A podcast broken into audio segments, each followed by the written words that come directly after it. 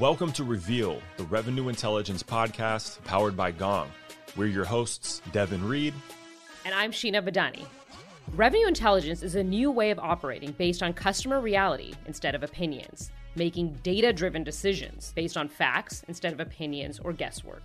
And it's made up of three success pillars people intelligence, deal intelligence, and market intelligence. You know, the things all revenue teams need and care about. Every week, we interview senior revenue professionals and share their stories and insights on how they leverage revenue intelligence to drive success and win their market. You'll hear how modern go to market teams win as a team, close revenue with critical deal insight, and execute their strategic initiatives, plus all the challenges that come along with it. Sheena, it is no secret that at Gong we sell to salespeople. So I'm curious, what's your favorite part of selling or marketing to salespeople? You know, before I was in this role, like I've interacted with sales folks a ton. I think it's a, maybe a stereotype, but the sales team is always like the funnest team at any company. It's like the team that you want to go hang out with. It's the team that you want to go grab a beer with at the end of the day or when you're traveling. And I've definitely seen that come to life being now a marketer and engaging with sales folks. Like yeah. They don't want the same old boring, tried and true thing that they've seen for years and years. They just want to have a good time. They want to see something fun and be entertained and, and, and have a different perspective. So, personally, like that's something that gives me like just some delight and changes up the pace. I completely agree. You will never hear me argue uh, that the, a team is cooler or, or more fun to hang out with than a sales team. Yeah, one of my favorite characteristics of salespeople is that they're opinionated uh, or conversationalists. Sometimes those go hand in hand, sometimes not. And you know, on on Gong's LinkedIn page, you know, we have a pretty big following. We're at like eighty thousand, you know, sales and revenue folks uh, follow us, and you know, often we pose different questions and how to. Uh, and try to incite you know a conversation and genuinely you know learn from each other and see what's going on and you always get some really fun uh, responses from from the sales community and so uh, what we wanted to do was take some of those questions, the, some of the you know the conversations that got really heated, and put our guest Chris to the test.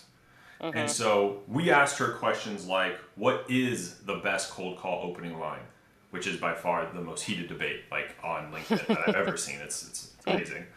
Uh, other things like you know, uh, can sellers truly create urgency?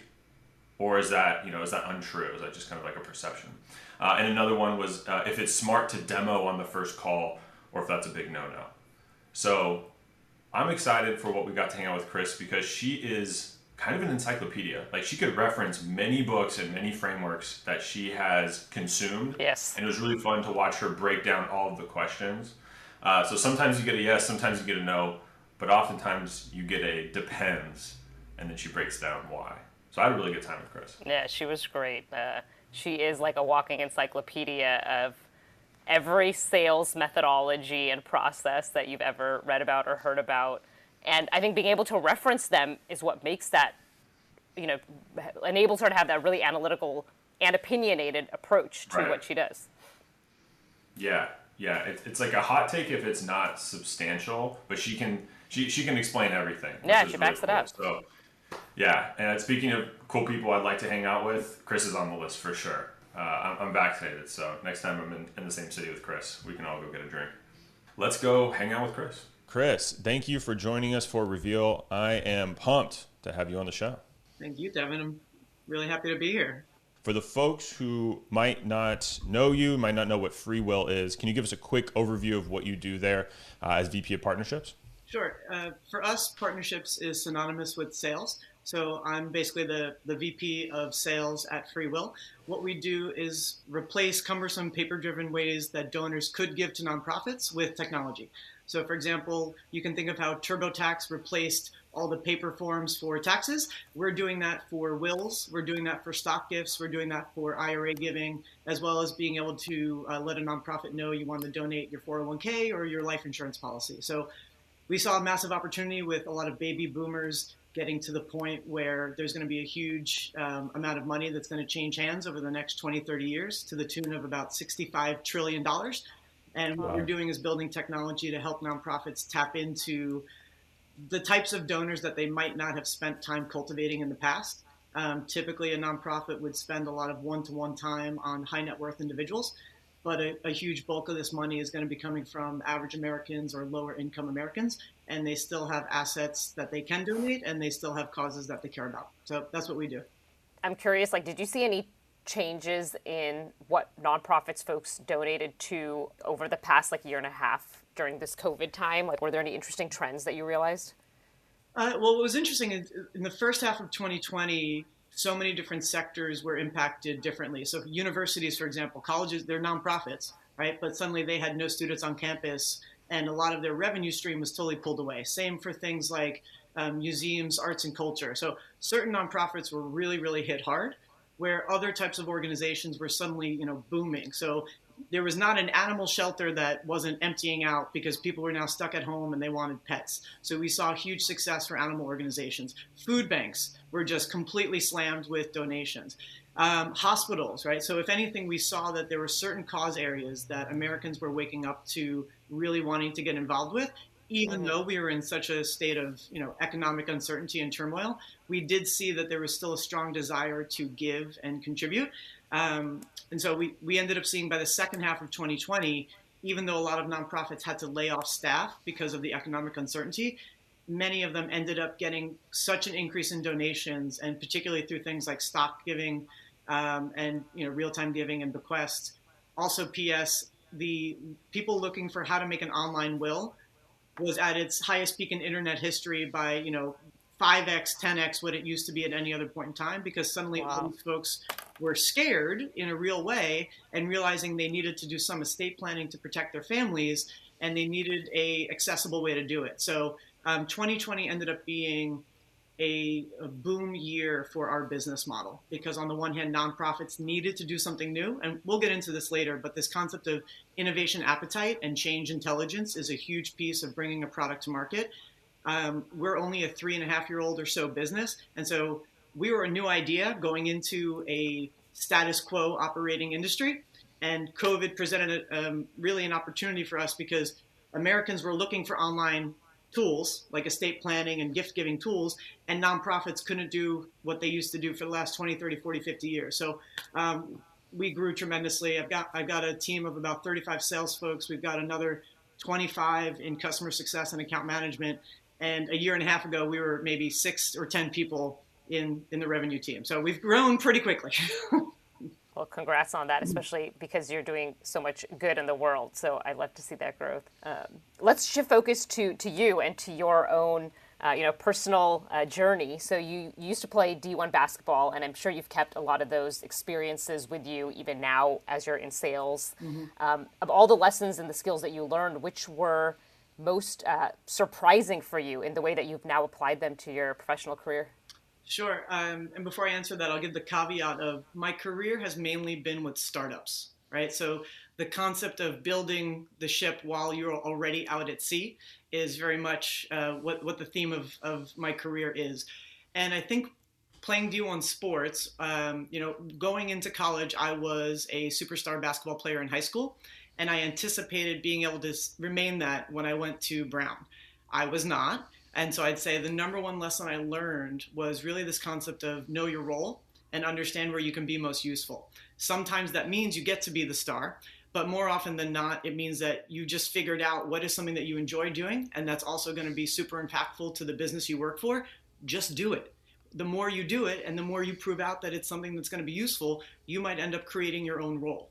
Uh, so we have a lot of folks in my company right now that have been promoted up because they figured out what was useful and they were really good at doing it. And I'd say that that's um, instead of saying I want to be the CEO of a of the company, um, it's saying where can I be the most useful and impactful. As someone who has always been a role player, I also learned that, but uh, much earlier than you, because I had to find a way. Hey, if I want to be on the team, I got to find what my role is and uh, and do it well. Yeah. We chatted a couple weeks ago to you know get acquainted before this, and I went back and forth on calling this episode "Hot Takes." Or controversial. And I was leading towards hot takes because I didn't want to sell our audience controversy. But I realized after a little Google searching that hot takes wouldn't wouldn't really be accurate. because the actual definition of a hot take is, and I quote from Merriam Webster Dictionary, a published reaction or analysis of a recent news event that doesn't offer much in the way of deep reflection. And after meeting you, that whole lack of deep reflection bit would not do you justice. So I'm going to ask you some questions to get your input, which are bound to include deep reflection. Great. Are you ready? I'm ready. All right, let's do this. So, on our LinkedIn page at Gong, we like to uh, post different questions and kind of get feedback from our sales audience. And one that we did recently really split the room. And the question was to demo or not to demo on the first call. What do you say, Chris?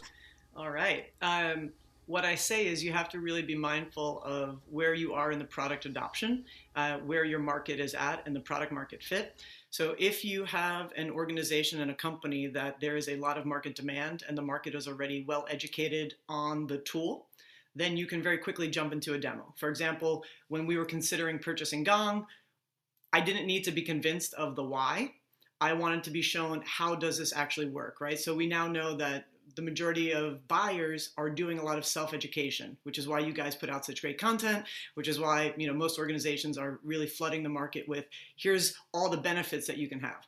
However, uh, it took it takes a long time to get there. So in, in the majority of the roles that I play, it's really early stage companies.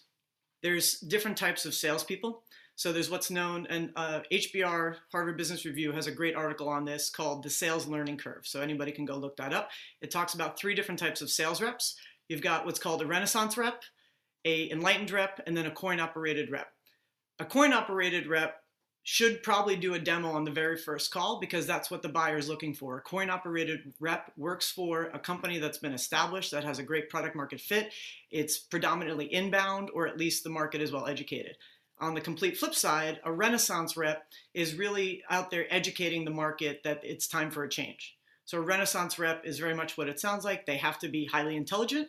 They have to be creating. So if I, you know, most of the products, and I've worked for um, I've worked for over a dozen startups full time, and I've consulted and been an advisor to more than 40 startups in some sort of part time capacity.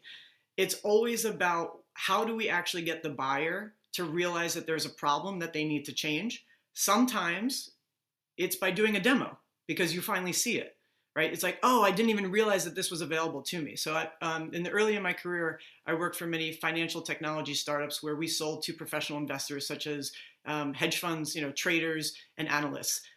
They don't want a whole spiel; they just want to see that it works. So I could be in and out of there and close a deal literally in 15 minutes.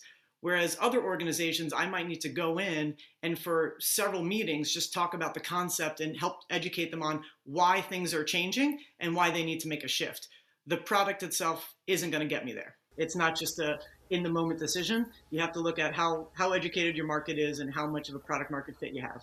My thought is like some some sales teams I think have like strict rules on this. Like I've been on teams where it's like do not demo on the first call no matter what. Um, other teams where it's Devin, you've been in the game for a while. Like it's your call. You you, you play the cards you think that need to be dealt here. Um, how can sales reps or and or sales leaders know maybe like what type of rep they are or what type of you know kind of like you said what kind of part of the cycle are they currently in so they know hey like probably shouldn't be demoing but maybe here's that one one off scenario this is really uh, hard to put into just a few sentences right? So um, a lot of i can use big concepts like do you have product market fit? But what does that really mean right? And so i'd say easier ways to look at this are um, going back to sales metrics and sales numbers, right? So if you have a very small team and you've got less than five account executives selling a product, you don't necessarily have enough data to identify is it my people, is it my process, or is it my product? And that's what we're just continuously refining, right? And my my process I can I can structure and I can make, you know, enforce but then I need to hire the right types of people that are going to execute on that, right? And then, but if your product's not a easily understandable product, you've got a whole different type of rep that you're going to need. So I'd say when you have a very straightforward technology where the product itself can be easily understood and the problem is easily defined and also accepted, you can go with coin operated reps all the way. And they are going to be chasing that quota and they're going to be chasing that commission check, which is what you want when you know you got a play that's going to work. if you have no idea what the playbook is yet and you need people to come in to really uh, sit down and probe with the client and maybe provide feedback to your product team to say hey you know the questions that i'm getting or the objections that i'm getting is there something we could do to solve with the product that means you need a renaissance rep so that usually means it's in the very early phases of a product launch and go to market and you're still figuring out the pieces and then that enlightened rep is somewhere in between where they don't need the full recipe but they at least need to know that they're baking a cake or making a meatloaf and that there's a set amount of ingredients, but they can play with those ingredients a little bit. Is that is that helpful? Very helpful, very helpful. And uh, I was trying to figure out on the first uh, when you first described it, which one am I? Um, and once you use the meatloaf uh, analogy, I'm like, I'm definitely, uh, I'm the Renaissance rep. I'm actually pretty good at, uh, you know, grabbing whatever's in the kitchen and making this deal uh, come together. But I've also been on the coin operated side where I've been at a business that was like you know a year or two away from IPO. They didn't need Renaissance Devin. They needed you know here's the playbook, run it, run it fast, run it often, uh, and get as many deals across the line as you can. Yeah, and it's interesting. Just uh, something that's um, interesting to highlight here. So at various points in my career, I've left startup and gone back to big companies. And you would think that big companies have and only need coin operated reps. But again, you've got to look at product adoption curve what I found, I, um, I recently had the opportunity to go and be back at a, a really solid product. I understood it. I'd bought the product myself many times, but I was coming in at a point in time where we were selling to the laggers on the product adoption curve. It was literally the mirror image of what it's like to sell to an innovator and early adopter because they still don't see the problem, even though the rest of the market does. So, there, it's a totally different type of approach. And I found that it was a very, very challenging sale because the process that the company had was no longer applicable. But they were, it was only because they had had so much success that they got all the way through the product adoption curve. They were now selling to very much so a brand new market. Yeah, I think like anytime you're, even at an established company, if you're entering a new vertical, you have a new product, you're going after some new segment that you haven't sold to before, mm-hmm. you're your reps have to mirror that renaissance rep that you talked about because mm-hmm. they have to be able to navigate these new waters mm-hmm. yeah so even for upselling right i've worked for a lot of businesses where you have one initial play and one initial product but then you want to be able to create upsell and cross sell potential which means you're building new products you're servicing new departments and you're building the playbooks for them. So if you're depending upon the same person who opened and closed the first deal for a product that was just a, you know, chocolate chip cookie that you printed, and now you need them to go figure out what other types of baked goods do we need to make um, there's a mismatch there. So a lot of times there's you know just an understanding of it's not just a company it's the entire product suite that they're going to market with. There's a whole mix of um, maturity of those products. Okay chris so deep reflection number two. What's the biggest misalignment when sellers try to persuade the c suite not understanding the vantage point that the C suite is usually looking at. So, for example, many times in my career, I've had the opportunity to sell to Fortune 1000 businesses. I don't go into the C suite talking about the nonsense that their people are complaining about. I read their financial filings, I read their analyst reports, and I understand what the market and the people that they care about's opinion is, which is usually their shareholders. Usually it's the analyst professional investment community, right? So I think with the C suite, you have to understand who they are accountable to and for the most part, they don't consider themselves accountable to the folks who are on the front lines who we're usually selling the technology to, right? Especially when you're talking about software as a service, the end user who's putting in the data or leveraging the data has a completely different workflow and a completely different work life than the C suite. And so um, the smaller the company, the easier it becomes. Because if you're talking to a CEO at a 100 person company, the CEO likely was doing that frontline work within you know the past year, so they get the pain. But the more senior you go up an organization, the user that you're usually selling to has a completely different pain point, and the C-suite is usually very far removed and may not even have empathy or sympathy for that problem. So you have to really help them understand the problem from a totally different way. It requires much more strategic thinking it requires, um, you know, simple words like personalization don't do it justice. You literally have to read through what are the strategic initiatives that they've decided are important for the company, and how do you tag your product onto that. Yeah, I think it, it kind of ties back to the deep reflection number one that we were talking about is you have to understand where you are, where the buyer is, mm-hmm. what do they care about. You're not going to step into a, a, meeting with an executive and, and, pull out your laptop and show them a demo. You right. have to relate to where they are right. and what they care about, and doing and doing your homework ahead of time. Right. Um, and there's so much out there, especially for the Fortune 1000 type of companies. There is so much in terms of all of the financial reports, interviews mm-hmm. that they've done. Um, you know, looking at different research reports. There's a tremendous amount of information. Chris mentioned three key ingredients to driving a successful sales team the people on your team, the sales process, and the product. You can have a great sales process, for example, but bringing in the right people to execute on it is another piece of the puzzle. When it comes to the sales process, Chris says it's important to evaluate each potential buyer and research their business to find out what they care about. Gartner published a study stating that it takes 6 to 10 decision makers or influencers to get a deal done. This tells me that it's crucial to get buy in at multiple levels from the executive level down. Like Chris said, each of these 6 to 10 potential decision makers all have different business needs and problems. That's why it's important to get a hold on the business through research and relationship building. Your product might solve multiple problems, but it's crucial to tie it to the specific persona by asking the right questions. Gartner also stated that B2B buyers spend only 17% of time considering a purchase with the seller. This means you have to optimize your short time with them to push for the sale and use data to determine the most important buyer personas your rep should be talking to.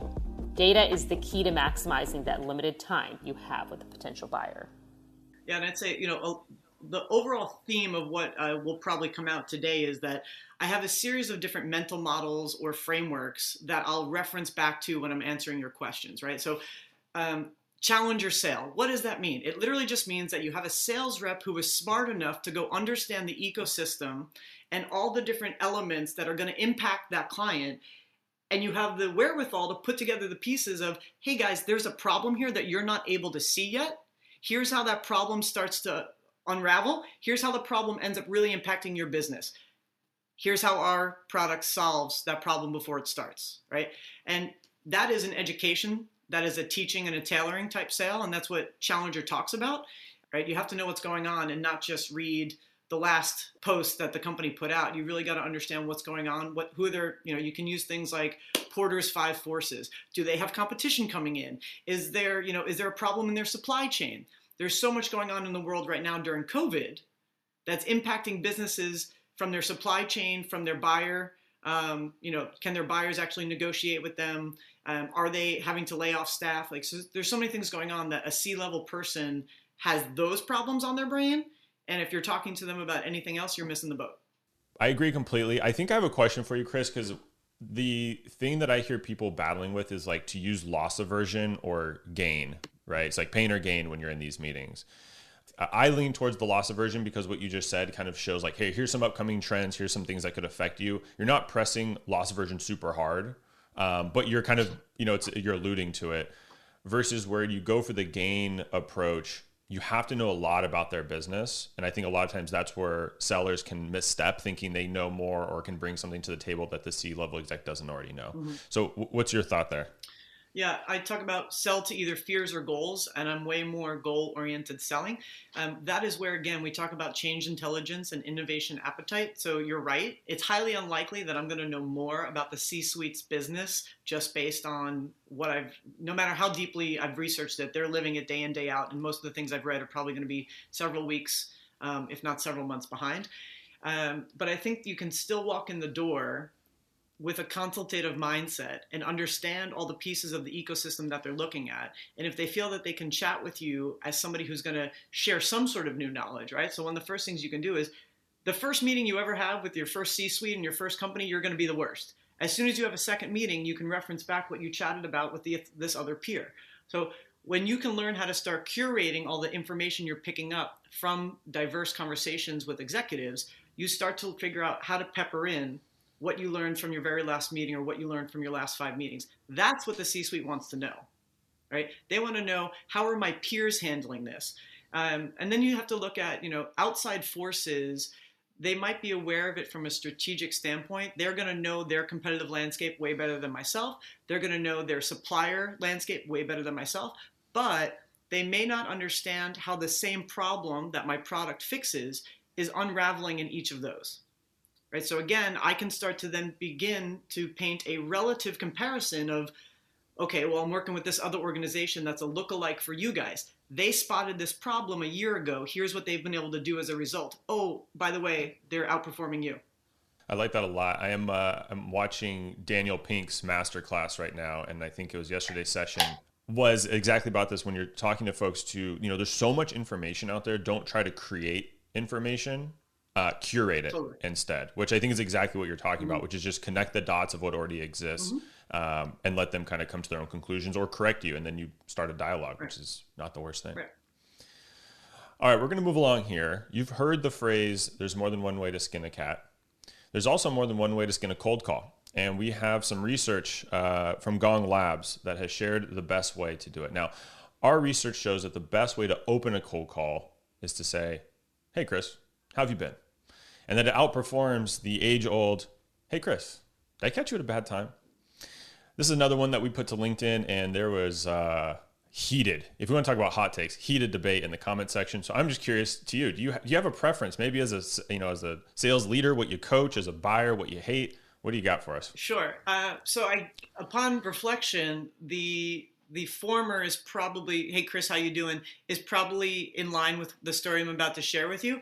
Uh, I get cold called all the time, right? Especially when you have when you're either VP or Chief Revenue Officer, you've got a job title. People just want to cold call you to sell sell you their stuff. Uh, as a sales leader, I like to pick up the phone because I just want to see is does somebody got something new that I should teach my team. To this day, the best cold call I ever received is I picked up the phone and a young man said, "Hey, coach, how's your season going?" And I said, "I don't know who you are or what you're trying to sell me, but you just earned a couple of minutes of my time." And that's way more powerful than just the "How are you?" Uh, all this person had to do was go onto my LinkedIn and something I very clearly, you know, mentioned on my LinkedIn that I was very proud of is that I'd been a volunteer basketball coach at that point for something like you know 17 years. I've been coaching um, at this point for like 23 years, but I clearly care about it. And I'm passionate about it. And he could have said that to 100 coaches that day, but he got me with something because he showed me that he did his homework.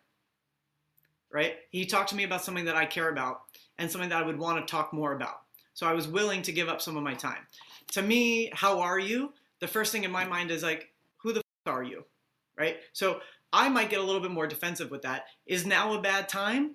The reason why people think that that's a good one, and I think Chris Voss talks about this, is the structure of the sentence, right? Is now a bad time? You're likely in your brain going to say, yes, it's a bad time. Psychology and sales tells us if we get the person to say yes, then we actually have a gain. So that might work usually I have found that when people say is now a bad time and you say it with your voice in a way that the person decides they want to keep talking to you, right? So I'd be very curious about your data and what you're actually looking at because to me, I think there's a huge piece of the salesperson is the instrument.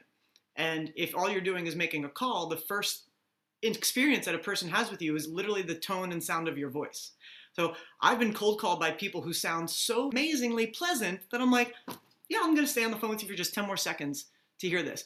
And then I've got cold calls from people that was like, wow, I do not, I don't even know what is, I don't want to talk to you anymore. Right. So, um, part of it is, is training a person to use communication in a way that they are opening up the opportunity. And then the second is, yeah, back it up with data. But I, I always try to go with something that's slightly personalized or something um, that at least they know I want to talk about it.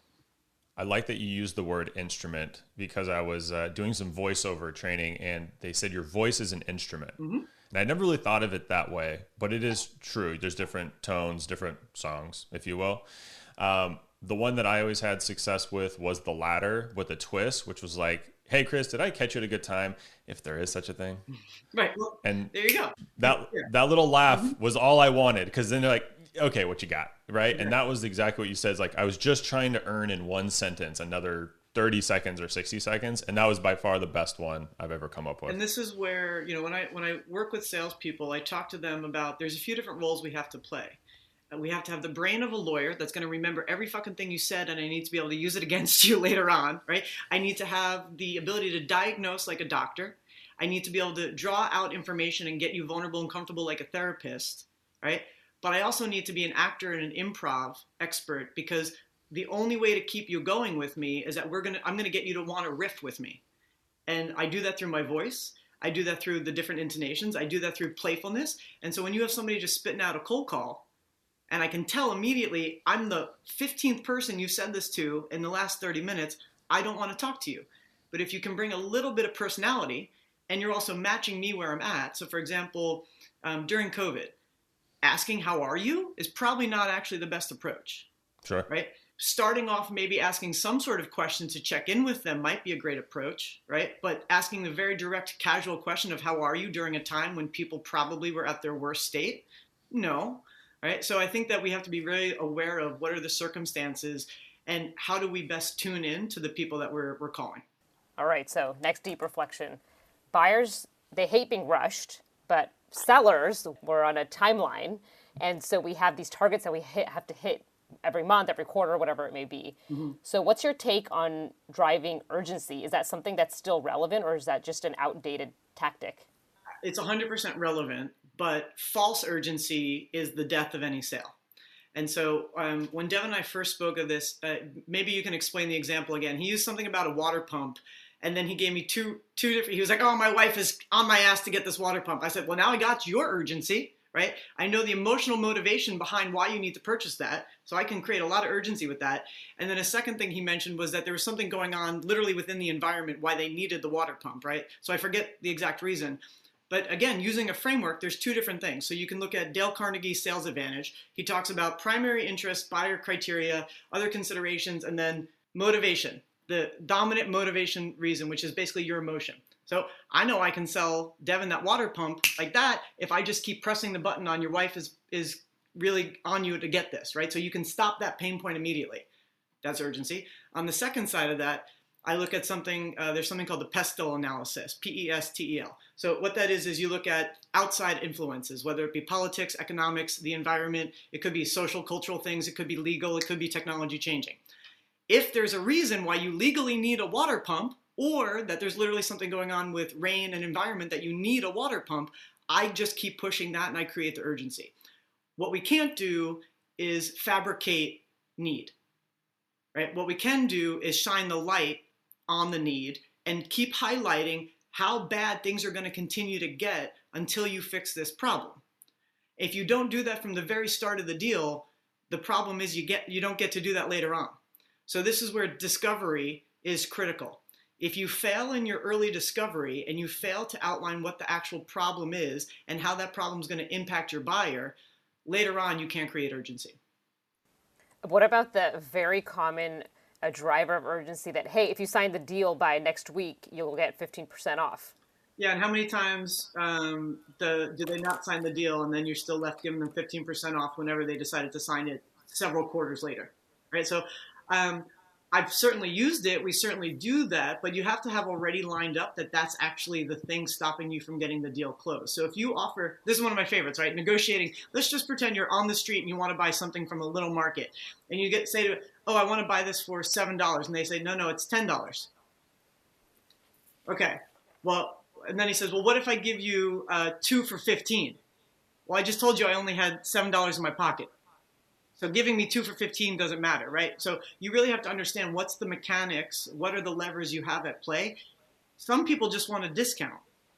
And that's why, okay, fine, we'll, we'll now scratch our back, we'll scratch yours. Usually it's a budget approval process and there's a problem and there's something else that needs to be fixed first. And so telling somebody to sign on the 31st versus the 1st is our selfish need. And unless you can really line up with why there's something in it for them, throwing a discount, they're they're usually unfortunately going to just disrespect that, and they're going to know that they can get that discount later on. I think what organizations have to do is they have to make it very clear and then hold firm that this, if they're going to use discounts as a um, urgency mechanism, that discount has to go away. And I like uh, the, the water pump example for for more clarity, Sheena and listeners. I was like, I do need to buy some water pump thing, and water pump thing is about as much as I know about it. And I was asking Chris, I'm like, how would you drive urgency? Because it's been on my whiteboard behind me for about four weeks. I've got to do it, but I don't really have urgency. And so I was thinking, what are the things that would make me move? Well, one, my CEO is my wife. So if she was like, hey, I need you to do it this weekend, I got you. I'm going to go do it this weekend. Or I'm like, you know, I just moved into a new house and like, you know, there's a lot of, you know, new neighbors. If, if some of the neighbors had come to me and say, oh, we've all got this pump. Like, what do you mean you don't have one yet? Then I might feel urgent to, mm-hmm. you know, I might have some urgency like, oh, wow, I'm, I'm behind mm-hmm. now. So I think that goes back to like your executive meeting, which was like trends. I'm going to connect the dots for you it's really hard to make a reason for Devin to go buy that pump right after this interview. Just even that little bit of information, right? The way my brain's going to take that is say, okay, so if I was truly trying to sell this to you and I would have done my homework, I would have known who your CEO was, identified her, right? I would have known who your neighbors are, meaning your competition or other organizations I should name drop.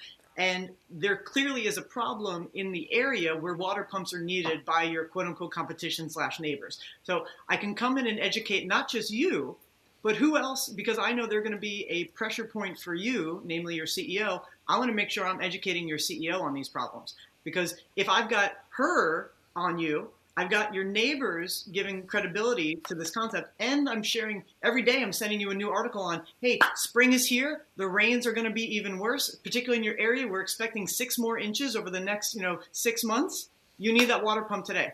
I keep drawing on all the things that are in the ecosystem around you to create the pressure and the urgency. And uh, if you're listening to this and you sell water pump things, uh, by the time you hear this and it's edited and in your inbox, like I'll already have bought one. Like I'm sold. So like Chris, I'll I'll, I'll let them know. Hopefully you'll get uh, get a kickback there. Last deep reflection. Uh, you have a quote that you uh, kicked to me last time. I'm just going to tee it up, and I'd just love for you to elaborate, Chris. Uh, your quote was "Improve sales, improve your life." What do you mean by that? Yeah. So I I do believe that sales is a craft that can be mastered, right? And so this is where this concept of is uh, sales an art or a science? And the reality is it's both, because you cannot master something without using clearly definable metrics to measure if you're getting better. You have to have goals that you're trying to get towards. You have to have a process and a system in way in a way that you know that you're actually doing this. Um, but then at the same time, we have to bring what we talked about earlier, which is this essence, your personality, you the actor, the improv in you, right? Where you're able to attune, and that's the art part. Um, both of those combined together mean that you are learning how to form better habits that are going to serve you that you learn discipline you learn that you can um, have you know not instant gratification but delayed gratification you learn that you can actually have self-development and self-improvement so if you're focusing on the process part you can very quickly become much more efficient in every area of your life. If you're fo- focusing on the art part of sales and that attunement, you're likely going to get way better at understanding your friends, your partners, your family, your colleagues. You're going to learn how to communicate in dialogue, not parallel monologue. You're going to spend time understanding yourself and have self awareness, but also awareness of how others are perceiving you in communication. And so, all of that to me, uh, when you're working on more positive habits and you're working on more self-understanding and self-excavation and better dialogue, you end up having a, a just a much better life. Well said. Well said. I uh, you, you, always assume someone's going to take you know the art or science and just make a very uh, persuasive argument, but when you tie both together, all I can do is nod and, and say yes. It sounds like part of it is like some of the science comes in the homework and the preparation and the thinking ahead of time, and then the art is more like in the moment and how do you pivot and adjust and connect? Mm-hmm. it, it's creativity right? So pivoting and adjusting in a moment to me that's the definition of creating. All right chris we'll get into our last question which we ask all of our guests which is how would you describe sales in one word? Emotional. I like it. Do you want to elaborate a bit more? Um, have you ever met somebody who closed a big deal? The second that that deal closed, have you ever seen a sales rep go ah? Mm-hmm. Literally, fist pump, like there's adrenaline rush. And then have you ever met somebody the day, the second they lost that a deal, right? Oh yeah. It is such an emotional roller coaster, and we do this all day long. So I'd say emotional because there are definitely days where it's like you're dancing around the office hitting the gong, and then there's days where you're like, oh dear God, are we all going to have a company and a job, right? So it's an emotional roller coaster. Chris, I'm very excited that we got to hang out now twice. I think our listeners will as well. So I just want to say thanks for your expertise and your time. Thank you guys. It was Thank you. Every week we bring you a micro action, something to think about, or an action you can put into play today. Chris talked about how important it is to identify your buyer and their specific pain points. In her experience, the further you sell up the executive chain at a company, the more different pain points you're going to hear. So, in your next team meeting, go through with your team and make sure everyone is aligned on questions like Who uses my product? Is the use different depending on seniority at the company? What keeps each buyer persona up at night? And how are we helping them solve their problems? This conversation could be a dialogue with your team to share best practices or to go over data or even do a full blown role play session focused on each buyer persona that's most important to your sales team. It's important to remember the who, what, and how. Did you like today's episode? Subscribe now so next week's episode will be waiting for you on Monday. And if you really like the podcast, please leave a review. Five star reviews go a long way to help get the word out there. And if you're not ready to give a five, check out another episode and see if we've won you over by then. And if you have any feedback or you want us to interview one of your favorite revenue leaders, just email us at reveal at gong.io.